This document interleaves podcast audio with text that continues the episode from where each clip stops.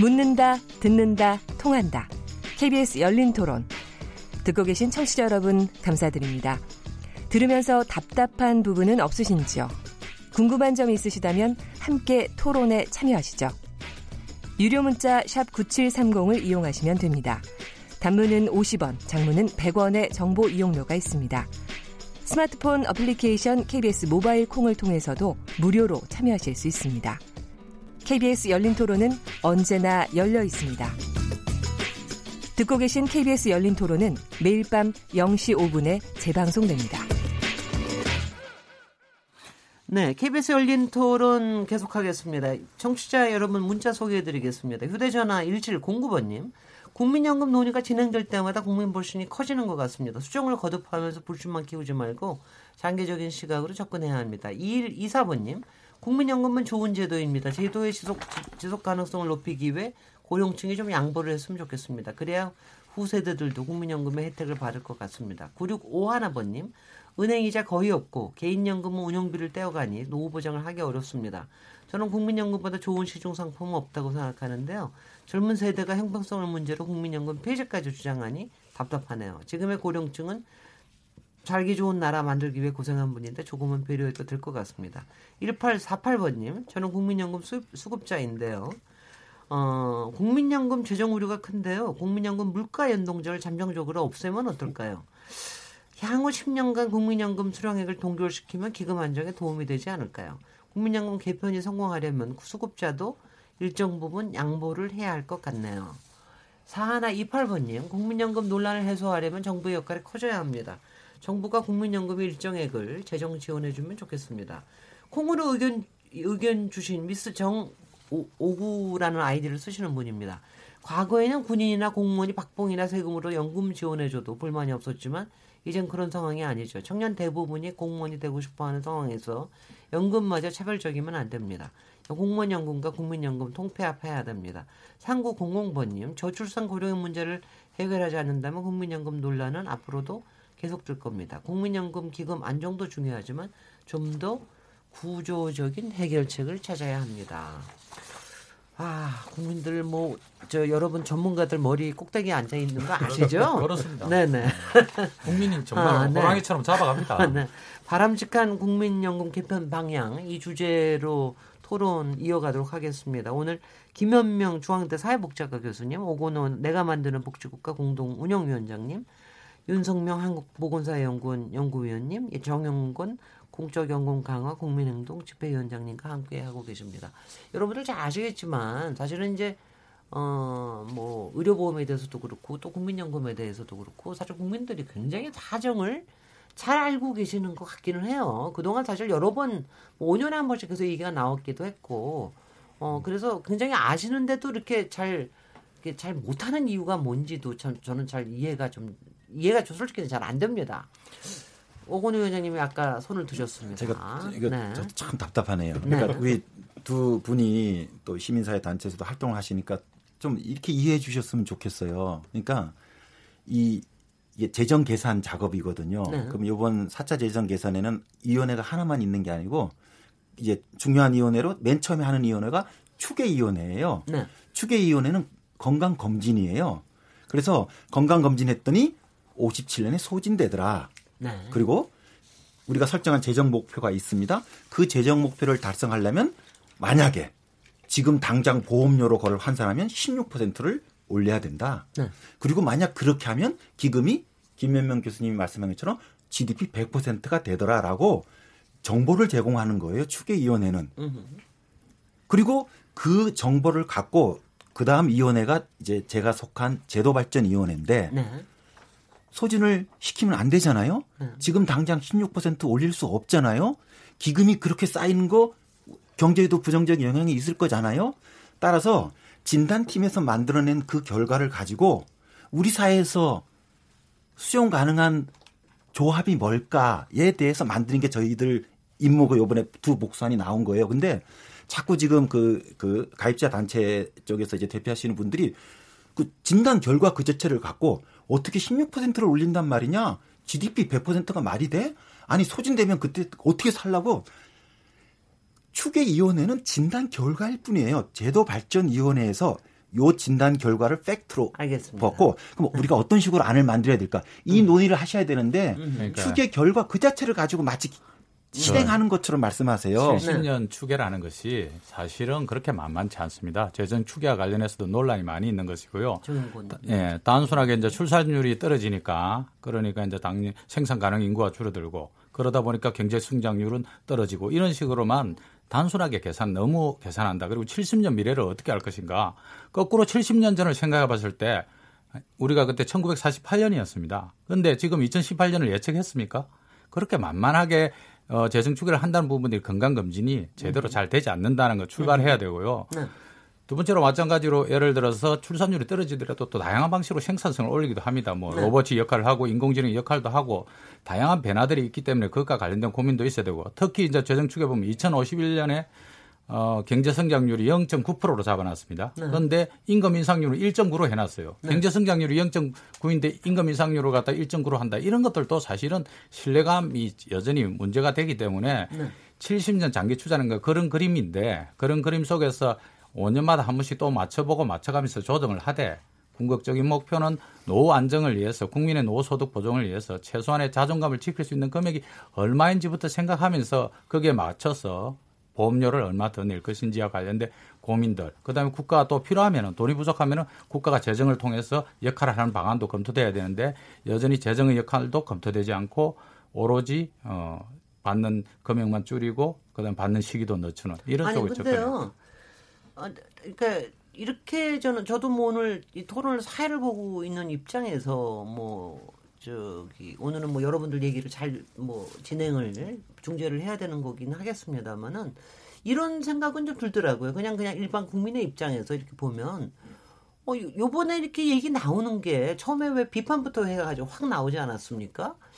그러니까 더 내고 더 늦게 받는 이렇게 해서 더 나오는 거로 그렇게 하는 게 굉장히 좀 이상하다라는 생각도 좀 드는 게 있고 또 하나가 만약 정영근 집행위원장님께서 주장하시는 쪽으로 만약 정부에서 여기 뭐 발전위원회에서 만약 안을 냈다. 그럼 그대로 또 그것대로 불신이었을 것 같아요. 저는. 저는 왜냐하면 그렇게 되면은 기금 안정성은 어떻게 할 건데.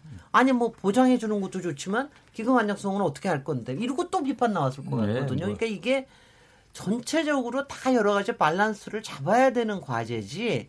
어느 한쪽이라고 이렇게 된다는 거는 그리고 이제 그래서 제가 여기서 제 궁금증과 더불어서 제가 조금 김현만 교수님께 요거 좀 질문하겠습니다.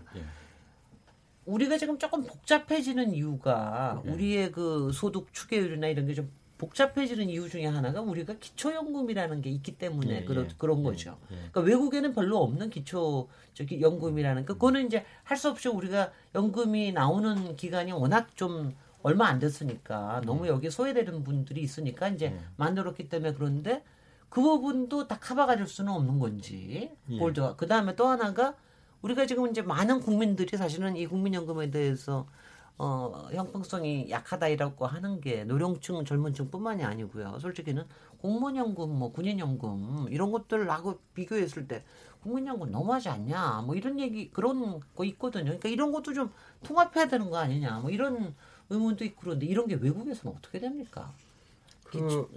나라마다 좀 틀린데요. 네. 독일 같은 나라는 기초연금이 없고 네. 우리나라의 국민연금 형태만 있고 네. 완전 소득 비례제고요. 뭐 일본하고 영국, 캐나다 이런 나라들은 기초연금이 있고요. 그 네. 위에 우리나라 같은 국민연금 제도가 있기도 하고 나라마다 다 사정이 좀 틀립니다.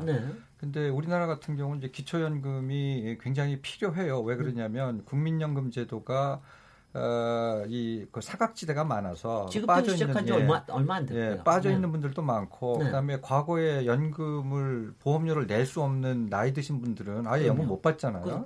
이런 분들을 위해서 기초연금은 굉장히 중요한 제도고 보편주의적 기초연금 제도가 지금 노인들의 빈곤율을 낮춰주는데 굉장히 중요한 역할을 하고 있어요. 그래서 제가 예전부터 기초연금이 좀 제대로 된 역할을 하려면 20만 원 갖고 좀 부족하니 이 부분을 한 30만 원 수준까지 좀 올려야 된다라고 물론 이제 30만 원 이상으로 올리려면 국민연금을 좀 조정해줘야지 이게 지금 앞뒤가 맞습니다. 국민연금 평균액이 뭐 한 40만 원도 안 되는데 기초연금을 40만 원으로 올릴 수는 없거든요. 기초연금 제도는 더욱더 30만 원으로 이번 정권에서 올린다고 했으니 이건 이거대로 기본적인 베이스를 좀 깔아주고 그 다음에 국민연금의 소득대체율을 좀 최소 수준까지만 좀 맞춰주면 일정한 그 모습은 좀 갖추겠다 뭐 네. 이런 생각을 하고요. 네. 공무원연금하고 단순하게 비교하는 건 굉장히 오해가 많아서 네. 예를 들어 공무원연금은 보험료율이 국민연금의 2배거든요. 그럼요. 그리고 또 공무원들 같은 경우는 또 영리활동도 못하고 퇴직금도 없고 그래서 그걸 단순 비교하면 안 되고 제가 갖고 있는 생각은 국민연금에 비해서 공무원연금이 너무 받아서 불공평하다. 이 관점이 저는 틀렸다고 생각을 하고 네.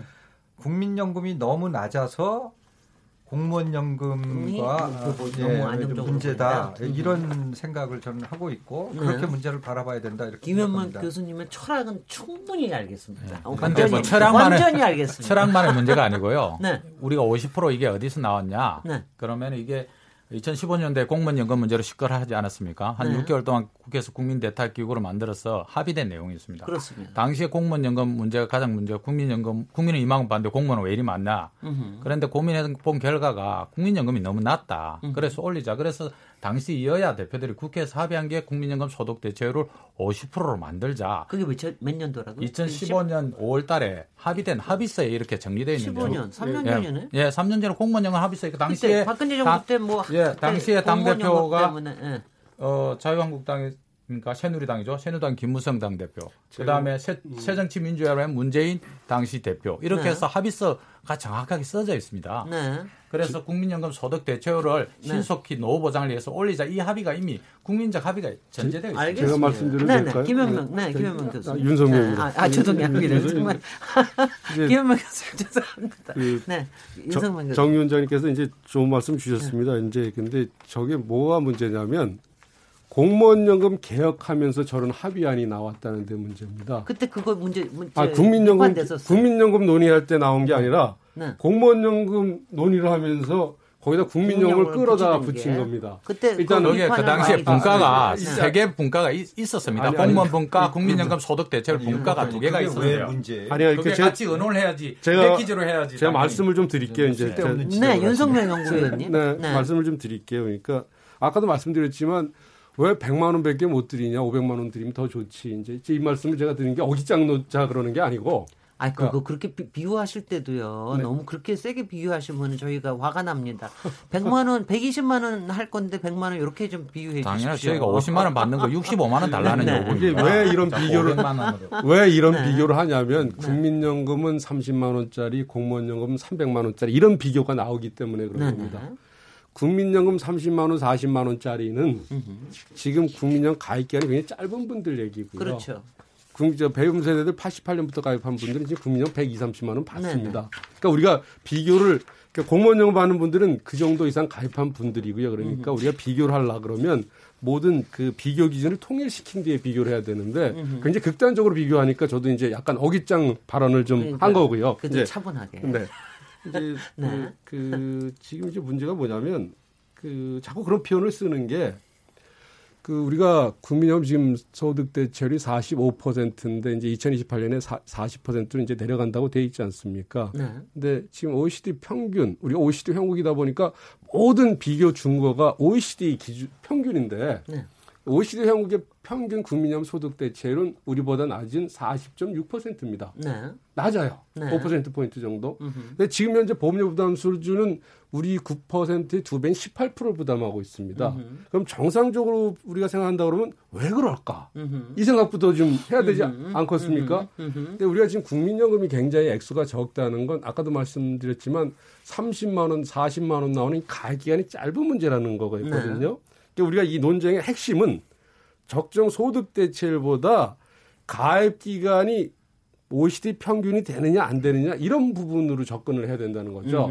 이게 중요한 부분 뭐냐면 논점은 연금 제도 자체에 있는 게 아니라 연금 제도를 둘러싼 주변 환경, 노동시장 환경 등등 해서 국민연금에 충분히 가입할 수 없는 그런 부분들을 지금 우리는 사회적 논의가 연금 제도한테 다 갖다 얹어버리는 거예요.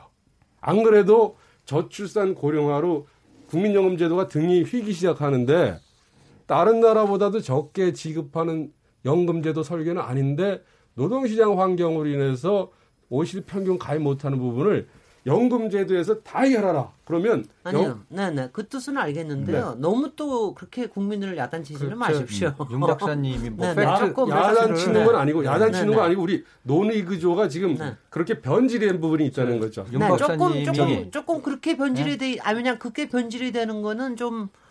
있는 것 같다는 생각은 듭니다. 하나 더 말씀을 드리면 그러니까 저희가 뭔가 비교를 할 때 여러 가지 조건을 가지고 비교를 해야 되는데 윤 박사님이 팩트를 잘못 얘기하셔서 그 부분 여기서요. 그렇게 얘기하셨기 때문에 마무리하시고 김현만 교수님 얘기하겠습니다. 지금 이제 우리가 그 국민정 관련해서 지금부터 벌써 국가의 역할, 국가 재정 투입 이런 얘기가 끊임없이 나오고 있지 않습니까?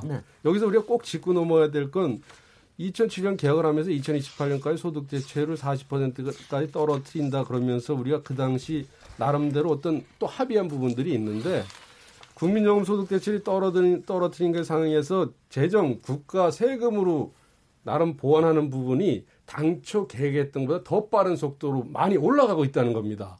그래서 쉽게 표현하면 지금 기초연금을 국민연금 가입자 평균 소득으로 따지면 A값에 10%에서 15%로 가고 있어요. 국민연금 45%니까 지금 10%라 그러면 50%가 되고 기초연금이 15% 간다면 이게 55%가 되는 겁니다. 그러니까 지금 우리가 논의를 할 때 그 국민연금 하나만 떼어내서 얘기를 하는데 국가의 역할도 그렇고 이런 부분들은 제가 말씀드린 것처럼 국민연금의 어떤 실질소득 대체 문제를 얘기할 때는 제도 외에 노동시장 문제 또 자기가 기여를 하는 국민연금에 국가가 100% 세금으로 조달하는 기초연금 같이 접근하고 또 우리나라에는 사용자가 8.3% 부담한 퇴직연금이라는 게 있습니다. 핀란드 예를 하나 들고 제가 끝내겠는데요. 핀란드 지금 보험료를 24.4% 부담하는데 여기 지금 소득대체율이 60%거든요. 그런데 이 나라가 여기서 고정된 게 아니라 우리가 지금 2088년까지 재정 추계하지 않습니까? 얘들이 2060년, 2070년 되면 소득대체율이 45.5% 우리보다 지금 낮게 떨어집니다. 그때 얘들이 낼 보험료가 퇴직연금도 없어요. 요거 하나만 인데 기초연금도 상당수는 안 받고. 근데 가장 낙관적인 시나리오. 우리보다 훨씬 여건이 좋습니다. 출산율도 높고. 제일 낙관적인 전망에서 얘들이 예상하는 보험료가 29%고요. 우리보다는 좀 낮지만 비관적인 전망에서 얘들이 예상하는 보험료가 33% 정도입니다. 그러면 이건 객관적인 뭐 이렇게 추계한 게 아니라 이미 에비던스로 나타나는 거거든요. 국제 비교를 할 때 우리가 국제를 비교할 때 이런 부분을 좀 저는 염두에 뒀으면 좋겠어요. 우리 연금 논의에 대해서는 받는 부분 급여의 스탠다드만 얘기를 하고 있습니다. 그런데 이건 동전의 양면이라서 급여의 국제 비교를 할 때는 부담의 국제 비교도 동시에 이루어져야 공정한 공평한 논의가 이루어질 수 있다. 그 말씀 충분히 이해가 되겠습니다. 김현만 교수님. 저 윤 박사님 저 배울 만큼 배우신 분이 자꾸 팩트를 지금 왜곡했다는 표현은 좀 그렇고 잘못 비교를 하셔서 제가 참 한 말씀 했어야 되는데 조금 아까 그 핀란드 얘기할 때도 보험료율이 아까 30몇 %예요? 지금 현재는 24.4고 재정 추계 우리가 제도 발전이 다 가서 받은 결과로 예를 들면 보험료율이 뭐 재정 계산해서 나왔으니까 맞겠죠. 뭐 보험료율이 39%까지 올라간다는 얘기를 하면 일반 국민들이 내 소득의 39%를 내나 보다 이렇게 생각하기 쉬운데 정확히 얘기하면 그거의 절반이니까 39% 올라가도 왜 반은 사용주가 내주니까 20% 수준인 거고 이번에 좀 극단적인 경우에 국민연금 보험료율이 뭐 30%까지 올라갈 수 있습니다. 그 수치가 나왔는데 이것도 정확히 표현하면 30%까지 올라갈 리도 만무하지만 30%로 올라간다 하더라도 본인이 내는 건 15%거든요. 근데 이게 마치 내 소득의 30%를 내야 되는 것처럼 잘못 알려져 갖고 이런 부분은 좀 조심해야 되겠다는 생각이 들고요. 그 말씀도 이해하겠습니다. 그다음에 국제 비교를 할 때 OECD 데이터를 국제 비교할 때 많이 써요. 그래서 아까 윤석명 박사님이 얘기한 것처럼 OECD 국가들의 평균 보험료율이 한 17에서 18% 되는데 소득 대체율은 뭐 한 40% 조금 넘어간다. 그건 OECD에서 나온 팩트이기 때문에 말씀 맞는데 OECD의 연금 제도를 어떻게 보느냐에 따라서 다른 통계는 OECD 국가의 보험료율은 18% 되는데 소득 대체율은 52.9%로 나와요. 넣고 뺐고 하냐에 따라서. 그러니까 예를 들면 이제 강제 민간연금 제도라는 게 있습니다. 법으로 강제돼 있는데 공공이 관리하는 게 아니고 네. 민간이 관리하는 연금 제도가 있어요. 예를 들면 독일이나 스웨덴 같은 데서 조금씩 하고 있거든요. 네. 근데 뭐 그까지는 뭐 그럴 수 있다고 치는데 한국의 그 소득대체율을 얘기할 때 자꾸 윤석명 박사님 같은 분이 우리나라의 소득대체율이 40%입니다라고 얘기하는데 그거는 가입기간이 40년일 때 얘기예요. 네. 보통 통상적으로는 30년 정도라고 보는 게 맞지 않습니까? 그러니까 우리나라에서 국민연금에 40년 가입하는 사람이 어디 있습니까? 정부에서 나온 공식 자료에 의하면 앞으로 5, 60년이 지나도 24년이에요. 평균 네. 가입기간이. 네. 그러니까 소득대체율은 24%다라고 하고 그게 현실이다. 유럽하고 비교를 해야지 맞는 얘기가 되지. 우리나라는 보험료는 9%인데 소득대체율은 40%고 유럽은 보험료가 18%인데 우리하고 비슷한 40%입니다. 이렇게 비교를 하시면 그 완전히 넌센스라고 생각합니다. 윤 박사님이 말씀하실 때 네. 숫자를 가지고 막 이야기합니다. 그런데 명목이 국민들이 이야기하는 그래 실제로 내가 얼마 받는데 정말 네. 기초연금하고 국민연금 합쳐서 실제로 얼마 받는데 이야기할 때는 전혀 그래서 하면 막걸리 연금 용돈이 왜 나옵니까? 이런 토론할 때 제일 힘든 게 뭐냐면은 하여튼 그 통계의 지표에 대한 해석이 굉장히 달라서 그래서 숫자에서 길을 잃으면 안 됩니다. 굉장히 이제 저기 좀 다 또 지금 이제 손두시면 안 할 겁니다. 숫자에서 길을 잃는다니까요. 근데요, 제가 이거는 제가 아까부터 지금 질문이 머릿속에 맴도는 게 지금 우리도 기초연금까지 포함해가지고 하면. 소득대체율 꽤 높은 거 아니에요?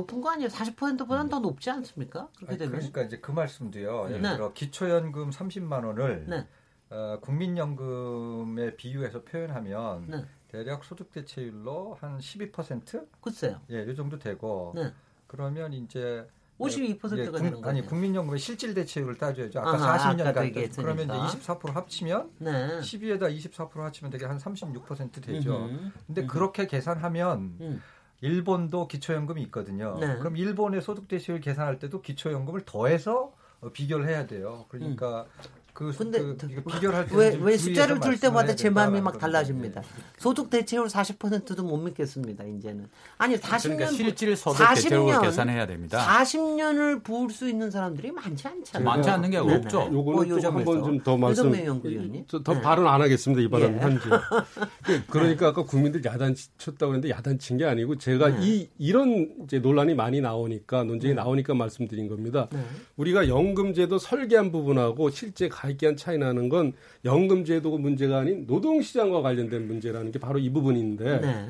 아까 김 교수님 말씀하신 24년은 3차 때고 4차 때는 그러니까 27년으로 한 4년 늘어났고요. 네.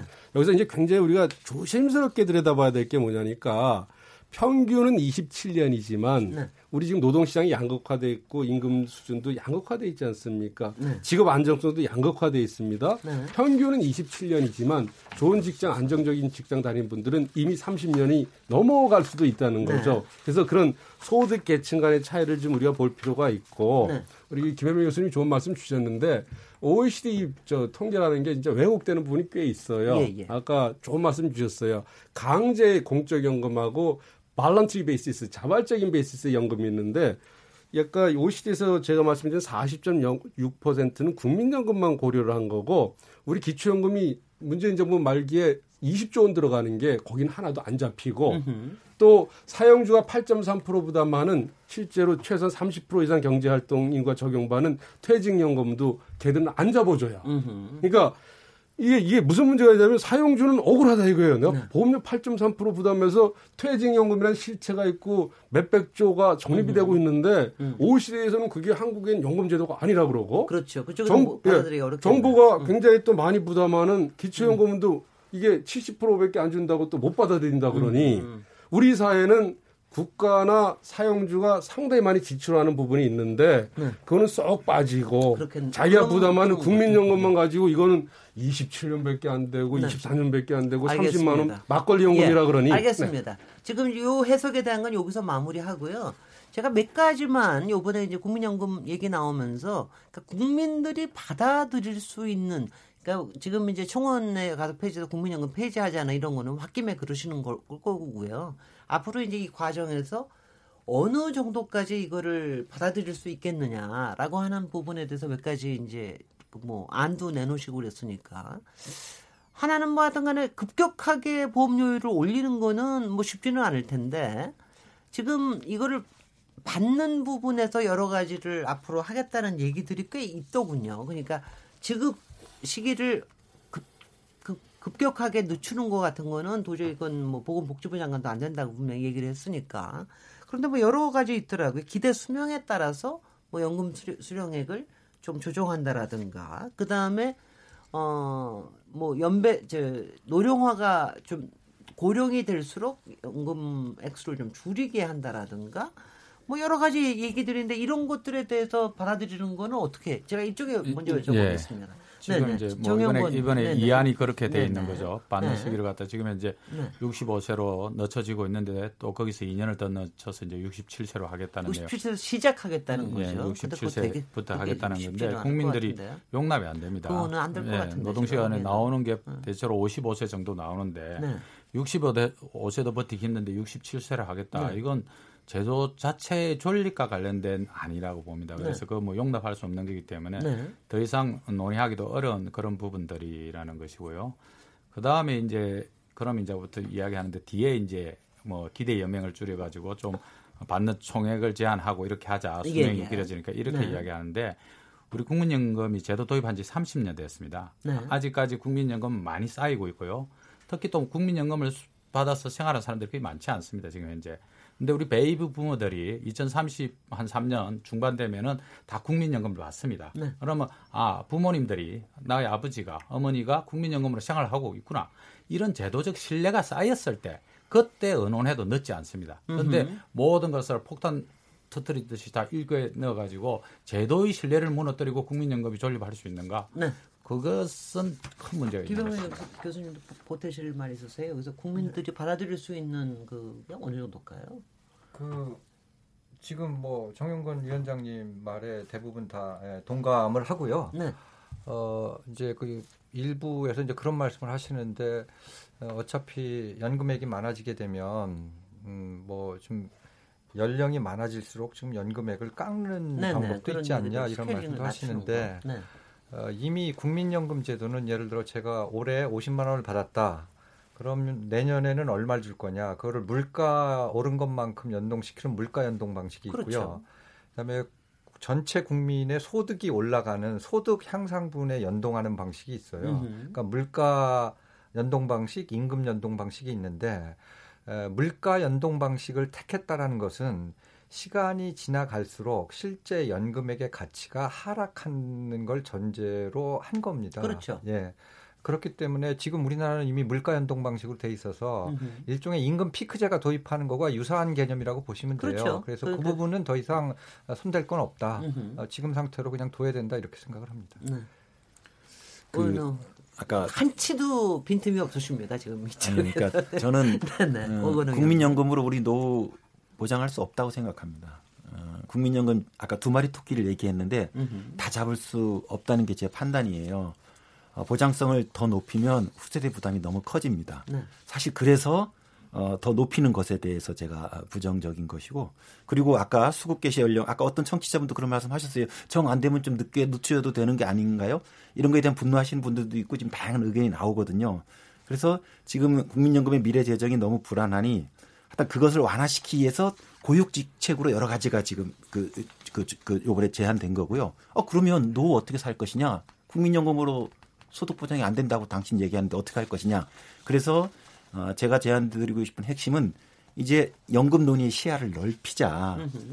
국민연금 안에서 이게 해결되지 않는데 자꾸 국민연금한테 그걸 요구하면 현 세대는 거기서 조금 일부 더 연금을 올릴지 모르겠지만 후세대 부담이 크니 그래서 일종의 뭐 이름을 붙이면 한국형 다층 체계입니다. 다층 연금 체계를 아까 이야기 나온 거예요. 이미 법으로 존재하고 있거든요. 기초연금이. 그리고 퇴직연금도 법정 연금이에요. 물론 이제 1년 이상 상시 고용자들만 지급되지만 그래서 지금 기초연금 20만 원에서 25만 원, 30만 원으로 올라가게 될 예정인데 더 올리자. 지금 그 OECD 국가 중에 기초연금을 갖고 있는 나라가 한 18개 정도 되는데 그 나라들의 기초연금의 평균액이 우리보다 한 3배 정도 돼요. 네, 그래서 저는 더 올리자. 왜냐하면 국민연금은 그 노동시장의 중심권에 있는 분들은 소득주 좀 되고 오래 가입하세요. 그런데 주변부에 있는 분들은 가입 자격만 법으로 부여받았을 뿐이지 실제로 보험료를 못 내시거든요. 네. 그래서 정작 나이가 들어서 은퇴하더라도 국민연금으로 받는 액이 작을 수밖에 없고 이거 갖고 못 사십니다. 그런데 기초연금은 당신이 젊었을 때의 노동시장의 위치를 묻지 않거든요. 네. 65세세요? 네. 대한민국 노인이세요? 그러면 드리는 거예요. 네.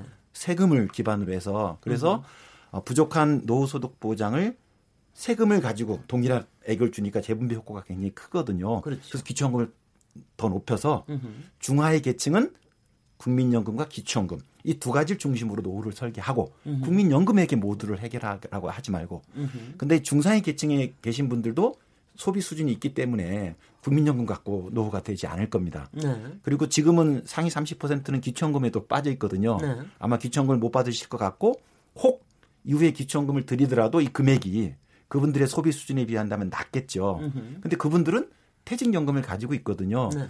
우리가 국민연금 보험료율이 9%인데 아까 윤 선생님 말씀하신 것처럼 퇴직연금 보험료율이 사용자가 다 냅니다. 8.3%예요. 작은 연금이 아닙니다. 네. 그래서 근데 지금 퇴직연금을 다 일시금으로 받아가요. 그래서 퇴직연금을 매월 노후에 네. 받는 연금 형태로 정착시키면 네. 중상위 계층은 국민연금과 퇴직연금을 가지고 노후를 설계하는 이런 한국형 다층 체계로 시야를 넓혀서 이후에 연금의 개혁 방안을 찾아야지 안 그래도 재정의 어려움을 갖고 있는 국민연금한테 야, 더 주라라고 얘기하면 저는 제가 국민연금이면 진짜 머리가 돌아버릴 것 같아요. 네, 퇴직연금 이야기만 여기까지. 잠깐만 네네. 하겠습니다. 왜냐하면 이게 퇴직금이라 원래 이게 퇴직금이었습니다. 그죠? 네. 그리고 퇴직금의 승격은 후불임금이라고 이렇게 책정되어 있습니다. 네.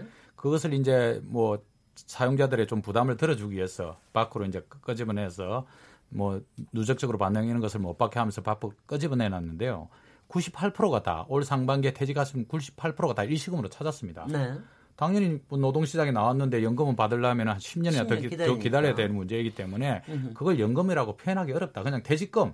밖에 이제 안에 있던 퇴직금을 밖으로 연금화 해가지고 했지만 전부 일시금으로 다 받고 있다. 이것이 현실인데 그 퇴직금 이야기하는 것은 적절하지 못하고 또 마찬가지로 아까 후불임금 성격인데 사용자가 마치 많이 내는 것처럼 노동자들한테 임금적으로 줘야 되는데 뒤에 주는 부분으로 이리 정리되어 있는 부분을 마치 많이 내는 것처럼 이렇게만 이야기한다. 사용자가 안 내는 것처럼 절반은 내는 거지만 그걸 마치 한국의 사용자가 외국보다 더 많이 부담하는 것처럼 이야기해서는 안 된다. 특히 사용자나 또는 뭐 차등 기여하는 경우들도 많이 있거든요. 네. 그렇기 때문에 그렇게만 꺾고 갈 수는 없다. 두 번째는 이제 뭐 말씀 나온 김에 이야기하면 오건호 박사 말씀하신 대로 기초연금으로 해결하면 다 좋죠. 근데 기초연금 100% 재정으로 다 해결한 겁니다.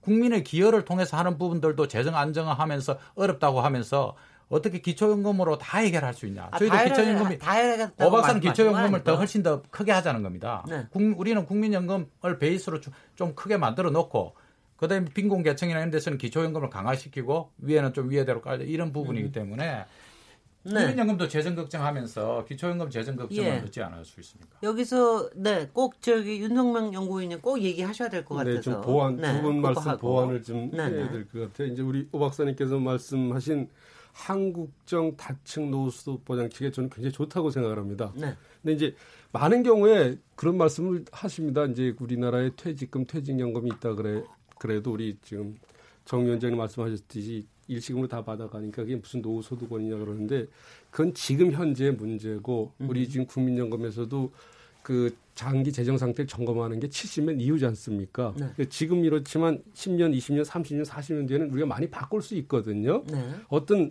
장기적인 로드맵, 청사진을 갖고 이건 접근하는 거니까 그런 관점에서 본다 그러면 지금 세계은행이나 국제기구에서 평가한 세계 1위의 노후소득 보장 제도를 구축한 나라가 덴마크입니다. 네. 덴마크는 국가가 운영하는 굉장히 납작한 기초연금 외에 나머지는 거의 다 기업이 책임지는 기업연금으로 운영하고 있어요. 예. 네덜란드도 그렇고 호주도 그렇습니다. 그래서 우리가 당장 그렇게 갈 수는 없지만 우리가 국민연금한테만 부담을 지울 수 없다는 측면 또 사용자가 100% 부담하는 8.3% 이 제도를 다른 나라에서 하는 것처럼 소위 말하는 다층 소득보장 제도로 우리가 발전시킬 필요 의무는 있다는 거죠. 그래서 지금 이게 잘못 안 되고 있다고 그거는 안 된다고 그러고 또 하나 분명히 제가 말씀드리고 싶은 건 우리가 퇴직연금이 발전 안 되는 게 한 50대쯤 되고 55세쯤 되면 중간 정산에서 이분들이 다 부동산을 구입해버려요. 아니면 닭집 차리든가. 아니 뭐 그건 퇴직은. 네. 아 그러고 나 현금 없으니까 나 현금 소득 없으니까 국가 책임져라. 나 네. 연금 없으니까 국가 책임져라. 이런 부분이 나오거든요. 이런 부분에 대해서 우리가 지금 심각하게 한번은 뒤돌아 봐야 될 부분이 있는 거죠. 네. 근데요, 그렇지 않습니다. 한 가지는 저기 하는 게 지금 이런 좀 전체적인 그림을 솔직히 저도 오늘 처음 들어요. 죄송합니다. 저도 꽤 열심히 듣는 편에 속하는데 전체적인 그림에 대해서 이렇게 얘기하시는 건 처음 들어요. 물론 그전엔 저도 알고는 있었지만, 근데 이제 대다수 국민들은 당장 요 국민연금제도 이 강한 요거만 가지고 얘기하실 거기 때문에 그러니까 싸움으로 보이는데 이거를 조금 이렇게 좀 큰 그림으로 보여주시는 거는 좀 정부에서 또 그 국민자문위원회에서 좀 더 열심히 하셔야 되겠다는 그런 생각은 하면서 잠깐 토론 쉬겠습니다. 지금 여러분께서는 KBS 열린 토론 시민 김진애와 함께하고 계십니다.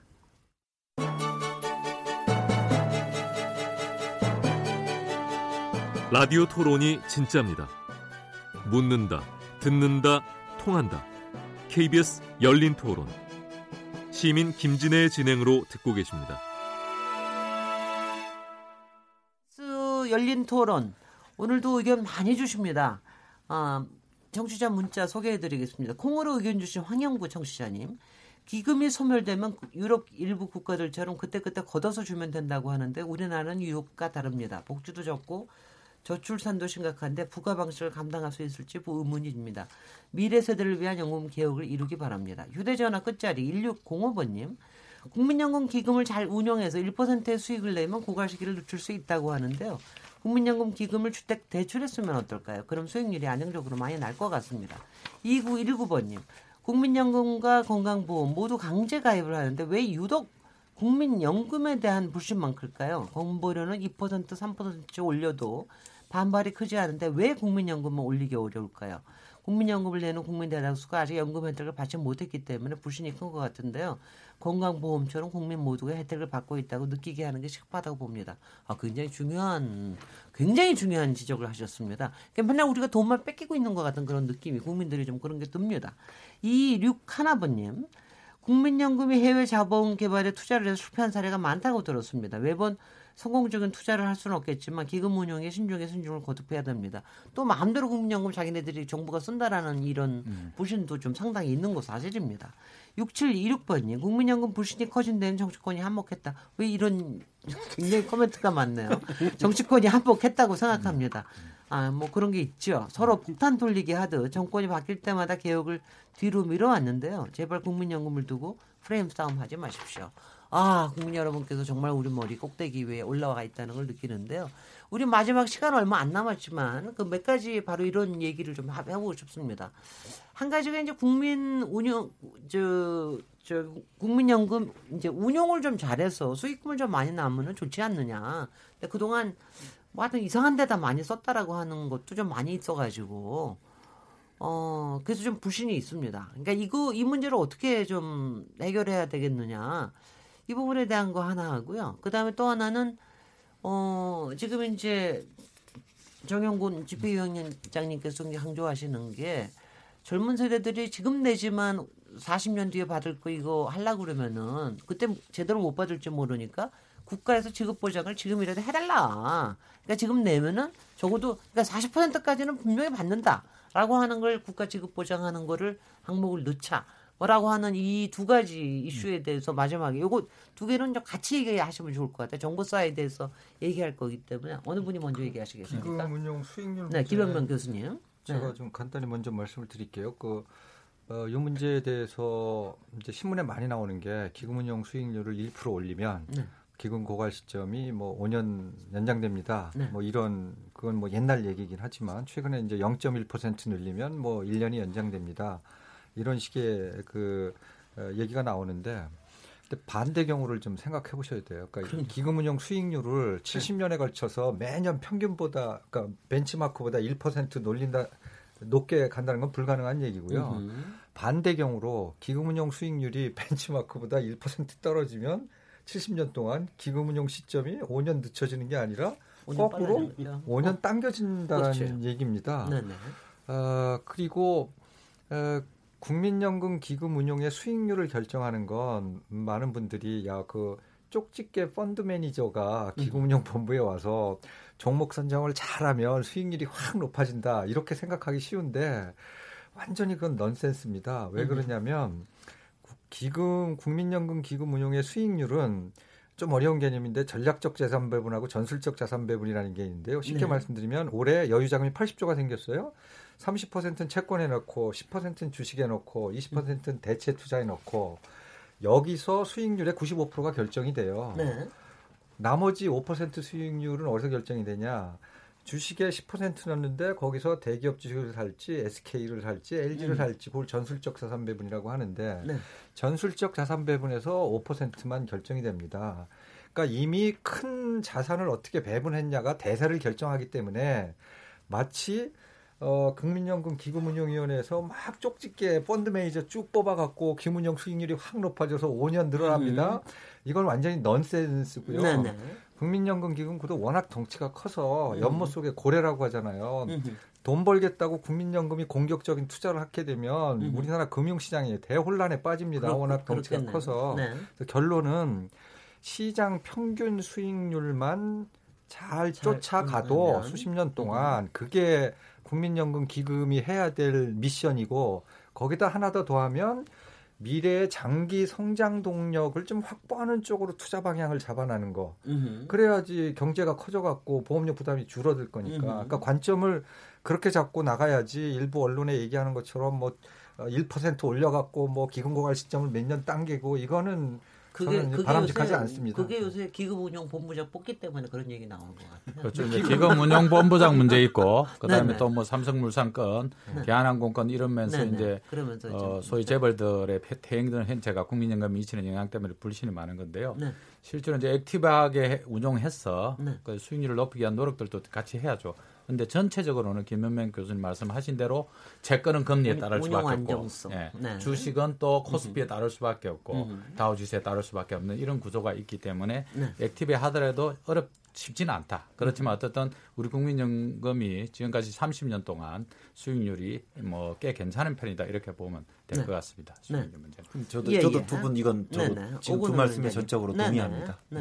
그래서 수익률은 누가 어떤 선수가 와서 올라가는 게 아니고 네. 시장 구조와 우리가 전체적인 자산군 배분이 다른 위원회에서 하거든요. 그거에 네. 따라 정해지는 거고 그럼에도 불구하고 그래서 기금이 특별히 수익률에 직접적인 기금 운용이 시장에 영향을 받는 건데 마치 여기서 큰 사태가 나는 것처럼 네. 그래서 기금 때문에 지금 불신이 많이 커지는 거거든요. 예. 물론 이제 미래 불안뿐만 아니라 기금 운용에 아까 삼성물산 합병 과정이라든지 그래서 이거는 지금의 기금 운용의 의사결정 구조가 더 투명하고 책임 있는 구제로 조직 개편될 필요가 있어요. 알겠습니다. 근데 이게 지금 다들 정말 수년이 네. 되도록 못 하고 있어서. 네. 빨리 요 문재인 정부에서 네. 요 기금운용 의사결정 체계를 상설화하고 안정적인 구조로 만드는 게 굉장히 중요한 필요합니다. 것 같아요. 요 문제는 정치인들 책임이 큽니다. 정말 큽니다. 네. 왜냐하면 저보고 얘기하지 마십시오. 저기 기금 연금관리공단 이사장이 국회 불려가고 맨날 혼나는 게 왜 이렇게 네. 수익률이 낮아? 네. 맨날 혼을 내니? 저도 네. 그렇게 생각 저기를 네. 해요. 이거 정치인들이 태도를 좀 바꾸셔야 됩니다. 저도 지금 저기 하니까 국민연금 기금으로 독일에 건물 하나 사가지고 굉장히 남긴 적이 있어요. 네. 베를린에 소니센터입니다. 네, 소니센터. 네. 그래서 제가 굉장히 칭찬을 했는데 그런 칭찬도 하면 안 되겠어요. 근데 아쉽게도 처분을 했어요. 이미. 이미 처분해서 그때 수익이 난 겁니다. 제가 굉장히 이익이 나서 이 부분은 네. 우리가 토론하면서 반대 의견만 얘기하는 것 같은데 네 사람이 다 공감하는 것 같아서 또 네. 이거하고 법칙의 보장 이거만 공감하면 돼요. 아니 그래도 네 분이 다 어느 만큼 복지 마인드가 강하신 분인지는 여기서 증명이 됐습니다. 그래서 이걸 조금 더 동의하고요. 네. 굉장히 반갑고 즐겁습니다. 네. 같은 의견을 할 수 있어서요. 그런 이제 우리 국민연금에 대한 불신이 굉장히 많은데 이걸 공격적 투자를 했다가 조금이라도 손실이 나면 국민연금 기금운용 잘하라 그랬더니 또 이렇게 또 되게 엉망으로 만들어놨네 이런 네. 부분들이 있을 거 아니겠습니까? 먼저 실적부터 말씀을 드리면 지금 굉장히 저금리 시대 아니에요? 지난 10년 동안 누적 국민연금 수익률이 한 6% 가까이 됩니다. 네. 굉장히 고수익률을 달성을 했고요. 네. 그다음에 이제 약간 공격적으로 투자해서 수익률이 높게 나오는 것들은 이 어떤 특정 집단이에요. 캘리포니아 공무원연금 뭐 등등 이런 거거든요. 하버드 연기금. 그런 것들은 공격적으로 투자할 수 있는 게 전 국민 대상의 노후소득 보장 제도는 아니라는 거죠. 그래서 예를 들면 2008년에 글로벌 금융위기가 터졌을 때 굉장히 수익률이 높다는 캘퍼스나 하버드 연기금은 원금의 40%를 까먹었습니다. 네. 우리나라는 원금 5%만 까먹어도 아마 난리가 날 겁니다. 아, 이제 그런 관점에서 지금 뭐 금융을 이렇게 또 혹자 아까 김현명 교수님은 그 연못 속에 고래라는 표현을 쓰셨는데 좀 더 아주 좀 안 좋은 표현은 찻잔 속에 고래라는 표현까지 나오고 그래서 너무 많이 정리되면 안 된다는 겁니다. 그 운영이 안 되는 겁니다. 여기서 이제 또 나가면 다른 또 운영이 안 되는 이유도 있는 겁니다. 하여튼 국민연금 아까 김현명 교수님 말씀하신 것처럼 그냥 시장 수익률 이렇게 따라가는 쪽으로 안정적으로 하면서 성장 동력 확보할 수 있고 또 우리의 뭐 벤처기업 등등 이런 것도 또 기회를 공평히 주는 이런 쪽으로 가는 게 좀 더 올바른 접근인 것 같습니다. 네. 그러면 이제 두 번째 질문. 이게 혹시나 나중에 지급 보장이 안 될 수도 있기 때문에 젊은 층들이 불이익을 받을 수도 있다. 그러니까 지금 기금 내는 사람들은 지금 저 국민연금 내는 사람들은 국가에서 지급 보장을 해달라 이런 또 얘기가 나오는 것 같아요. 국민청원 아마 청와대 국민청원 게시판에서도 이런 얘기가 굉장히 나오는 것 같은데 네, 김현명 교수님 아주 윤석명 교수님 네, 반대하니까 이거는 양날의 칼일 것 같다는 생각은 뭐 벌써 듭니다. 누구나 들을 거예요. 아마 그 얘기하시는 분들로. 네, 제가 좀 잠깐 설명을 김현만 교수님께서 먼저 시작을 해주십시오. 네. 네, 그 국민연금법에 국가가 국민연금 지급을 보장한다. 이게 돈 들어가는 일도 아닌데 네. 왜 이렇게 시끄럽냐? 네. 그거 반대하시는 분 주로 이제 경제부처 쪽 분들의 논리는 뭐냐면. 국민연금법에 국가 지급을 보장하게 되면 국가 부채를 계산할 때 국민연금이 미래에 지급해야 될 잠재부채라고 불리는 돈 규모가 굉장히 크게 나와요. 네. 그게 국가 부채로 잡히기 때문에 네. 그럼 우리나라의 국가 부채 규모가 너무 커져서 대외 신인도에 영향을 미쳐서 경제적으로 안 좋다. 이제 그게 이제 주 논리예요. 반대하시는 게. 그럼 공무원연금하고 사학연금은 왜 그 지급보장이 들어가 있는 거예요? 하고 네. 물어보면 아 그거는 공무원하고 군인은 사용주가 국가이기 때문에 네. 굳이 법에 그걸 안 집어넣어도 재판 걸면은 다 주게 돼 있습니다. 그러니까 사용주로서 국가가 연금을 운영하는 경우하고 근데 국민연금을 사용주로서 운영하는 건 아니잖아요. 네네. 그랬기 때문에 이제 그 다르게 설명을 다르다고 설명을 하는데. 근데 국민연금의 국가 지급 보장을 해도 그 국제 회계 기준이 있습니다. 어느 나라도 일반인을 대상으로 한 국민연금의 잠재 부채를 계산해 갖고 그걸 국가 부채로 계산해 갖고 정부의 그 재정 관리 그 보고서에다가 삽입하는 나라는 없어요. 네. 예. 그러니까 그런 전례도 없고 그렇게 하는 나라도 없기 때문에 네. 설사 지급 보장 규정이 명문화된다 하더라도 국가 부채를 회계상으로 딱 계산해갖고 뭐 엄청나게 대외 신인도가 떨어진다. 이거는 굉장히 논리의 비약이고 지금의 국민적 정서라든지 국민연금의 안정적인 운영을 위해서 할 수 있는 한 최대의 지급 보장. 그 이제 워딩은 어떻게 하는지 모르겠어요. 하지만 좀 성의를 보여서 국민들을 좀 심리적으로 안정시킬 필요는 있다. 이렇게 생각을 합니다. 윤석명 연구원. 제가 세 분 중에서 이제 이 부분에 대해서는 다른 의견을 갖고 있으니까 좀 말씀을 드리겠는데 합의 도출했다가 이제 또 다른 쪽으로 가는 것 같습니다. 그 우리 김현명 교수님 말씀하신 부분 이제 아주 잘 설명을 해주셨습니다. 그런데 네. 이제 어떤 동전의 양면이 있냐 그러면 공무원연금하고 군인연금의 지급 보장이 들어간 게 일단은 잘했느냐 그 부분도 짚어봐야 될 것 같아요. 저는 이게 그렇게 잘한 거라고 생각은 안 합니다. 네. 그때 이제 공무원 이해관계자들이 그 조항을 더 달라 그러니까 들어간 건데 지금 전 세계적으로 국가 지급보장 조항을 갖고 있는 나라들이 별로 없어요. 거의 이제 국민연금에도 일본하고 독일이 있다고 잘못 알려졌는데 제가 확인해 본 결과 지급보장 조항은 없습니다. 아하. 이제 근데 그걸 떠나서 이분에서 그럼 왜 그렇게 좀 아니 그냥 어차피 국가 지급할 건데 또 믿어라 국가 망하지 않는다 연금 준다 그러면서 왜 국가는 지급보장 조항에 대해서 이렇게 소극적이냐 저 같은 또 전문가는 왜 소극적이냐 그랬을 때 이 한 가지 국가 신인도는 이제 말씀을 주셨으니 이건 또 이 판단 여부에 따라 다르게 받아들일 수도 있는데 제일 중요한 포인트는 이런 것 같습니다. 공무원연금 개혁을 하면서 국가 지급보장 조항이 들어가다 보니까 그 이후에 공무원연금의 지속 가능성 차원에서 제도를 개혁해야 된다고 얘기가 나올 때 공무원 이해관계자분들이 얘기가 뭐냐면 국가가 지급보장 조항 했는데 왜 공무원연금자도 손을 보냐 이거예요. 국가가 잘못 운영에는 책임을 우리한테 전가하냐 이거거든요. 네. 지금 우리가 4차 재정 개선을 해보면 우리가 필요한 보험료 절반 정도를 부담하다 보니 언젠가는 이 제도가 문제가 생길 텐데 지급보장 조항이 들어가면 국민들의 신뢰를 확보할 수 있을지 모르겠지만 아, 국가가 지급보장 조항했는데 왜 우리 보고 책임지라 그러냐. 보험료 올린다 그러면 우리 못 받아들여. 급여 조정한다면 못 받아들여. 이럴 개연성이 굉장히 높다는 겁니다. 그러니까 이제 윤 교수님 말씀에 도저히 동의가 안 되는 거죠. 장영근 집행위원장님. 윤 교수님께서 도저히 동의가 안 되는 거죠. 사실은 국민연금이나 사회적 연대 그리고 신뢰를 기초로 만들어진 것입니다. 그리고 뭐 예를 들어서 일본 같은 경우에도 국민연금하고 공무원연금하고 합쳐져 있기 때문에 뭐 당연히 정부가 지급 보장하는 그런 구조인 것이죠.